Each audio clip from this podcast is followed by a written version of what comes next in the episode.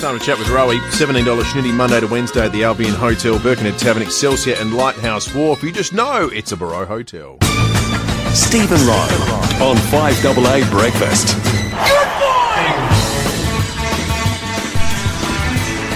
Good morning Morning to you, Rowey. You there, Rowey? What is going If we listen closely, we can hear Rowey shuffling around. You might hear more than that. Yeah, in fact, I I might think turn he it. doesn't realise that he's on the I line. might turn it down because you don't know what's going to come out. How how how did it compare? I mean, you you and Tommy and I had the moment when Redmayne made the save against Peru to uh, put the men through into the last spot for the FIFA World Cup last year. How did how did watching a live shootout with with Rowey compare to that moment? Uh, it was very different. Girl, we were on air. Remember, we were trying to do a radio show at the time, so at least we could all sit there and, and watch it quietly. Um, well, as quietly as you can watch any significant sporting event with Rowey sitting next to you, going absolutely bananas. Rowey, good morning to you. Oh, Pembo and Will, look, I've watched, I've called and covered some sport in my time, but that Matildas win on penalty was simply next level. You, you know what? You're right. We did go berserk when young Cortnee Vine knocked hers in, um, but I felt sick watching it. We hit every post. The trauma, the excitement, the build-up, the tension. No other sport can do that.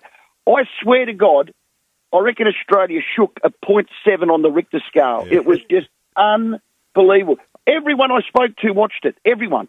Yeah, I don't know. I don't know anyone who didn't. It's there's no there's nothing in sport that gets as close to that level of tension. No. but it's just it is No. still cruel, isn't it? I mean, if we'd gone out, and I, you know, you got to feel sorry for France too. It mm. just becomes a total crap, Oh. crapshoot by the end. The the Matildas, I don't know. I mean- I mean, you get swept up in it. I always get swept up. They've united Australia and captured their hearts like no other event I can remember. Look, I do remember the '83 Australia two win, which was just unbelievable because it's a mountain that everyone thought was too high. This is a mountain we think is too high as well. And if we just look forward, the Australian England semi final Wednesday night. That'll smash every viewing sporting record in our history. To think we drew the Ashes, if you like, or retained it, won the um, the World Cup in netball. This is the one. Oh, if ever there was a time I want to beat the big dart, the old dart, the big fart, I don't what you want to call him. It's now. Oh my God! Wednesday night will be next level.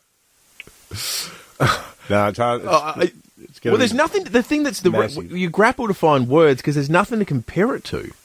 Like, No. you- going back to 1983, going back 40 years to think of something Yep. of a similar level. Uh, It, it just it strikes me, Roe. It's amazing Look at all the ratings figures because you feel like, and we we work in it and we talk about it. and We live in a state that's mad about it, about AFL footy, but you, you just you get a sense how different it looks and feels, and how bigger the numbers are when you're talking about a sport that the entire country gets behind, or an event. Let's even this is more than just sport. This is an event.